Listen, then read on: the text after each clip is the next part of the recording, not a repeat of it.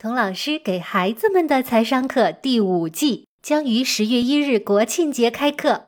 购课请加“童老师课堂六”为好友，就是“童老师课堂”这五个字的汉语拼音加上数字六，或在微信上订阅“童老师课堂”订阅号，进入我们的知识店铺。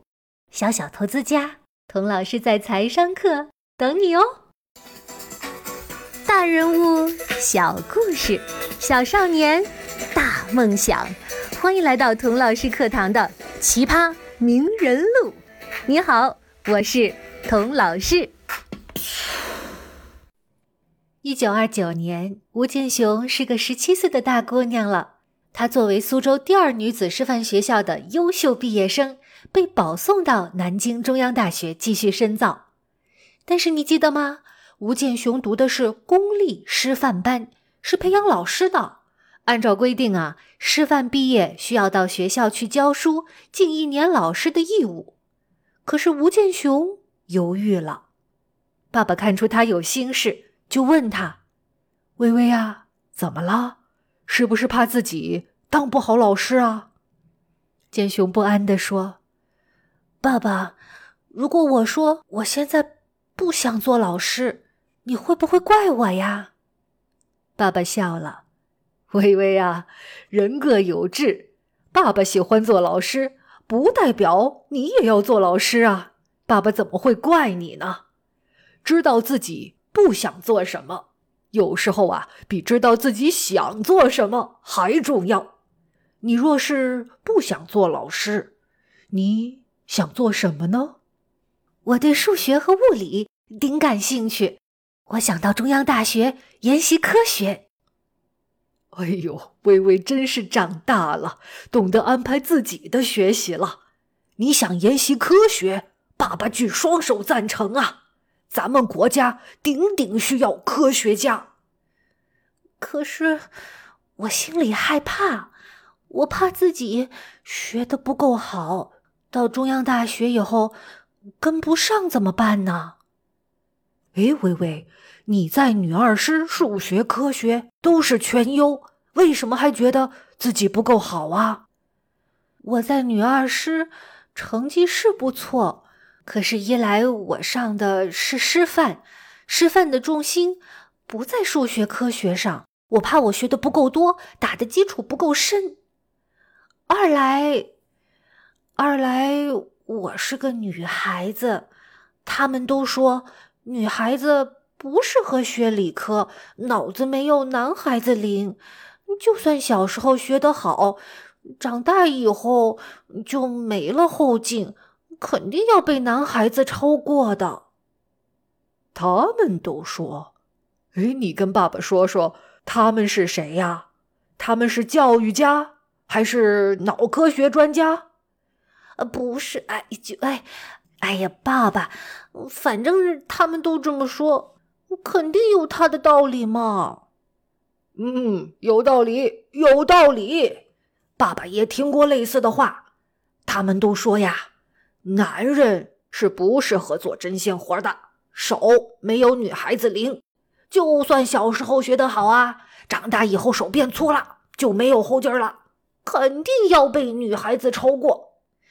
爸爸。你在取笑我？哎，大家都这么说，为什么你说的有道理，我说的就是在取笑你呀？不过有一点我一直想不明白，你跟爸爸说说：如果男人不适合做针线活，为什么有名气的大裁缝、大服装设计师都是男人呢？因为只有男人才可以自己开裁缝铺接待客人呢。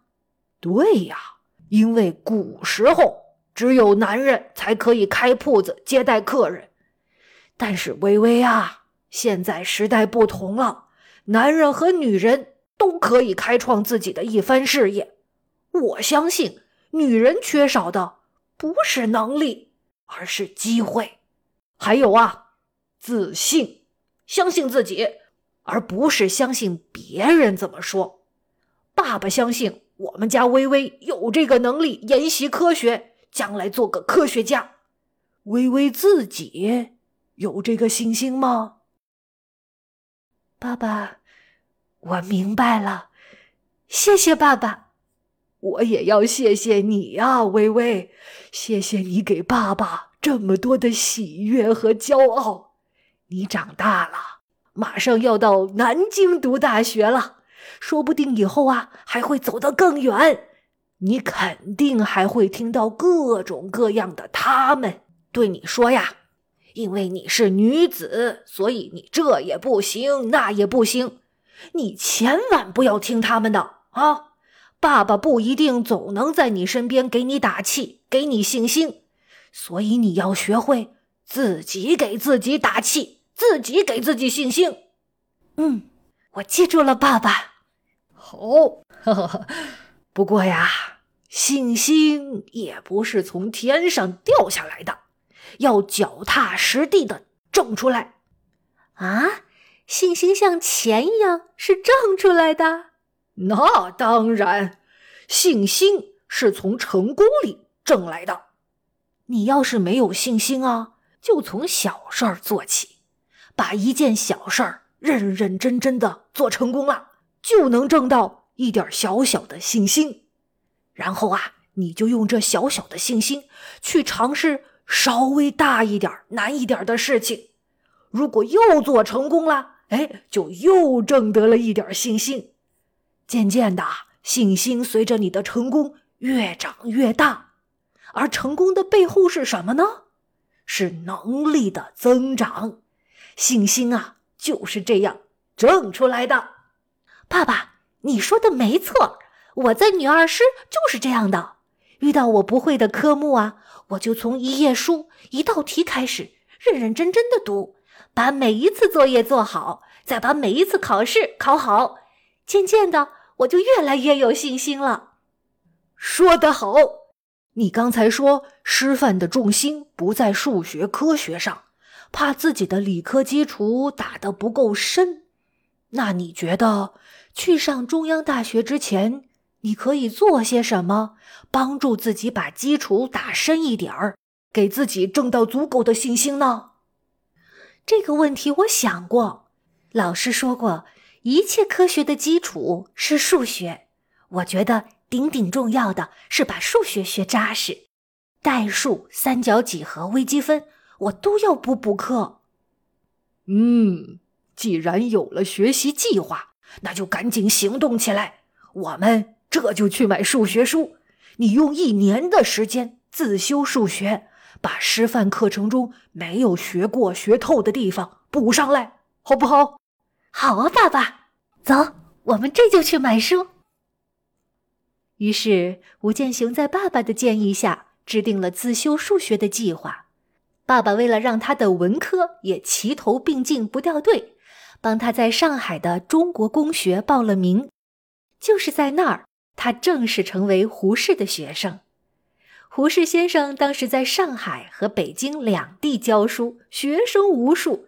本来是不认识吴建雄的，后来有一件事儿，却让他牢牢记住了这个学生。你猜是一件什么事儿呢？我们下一集再见吧。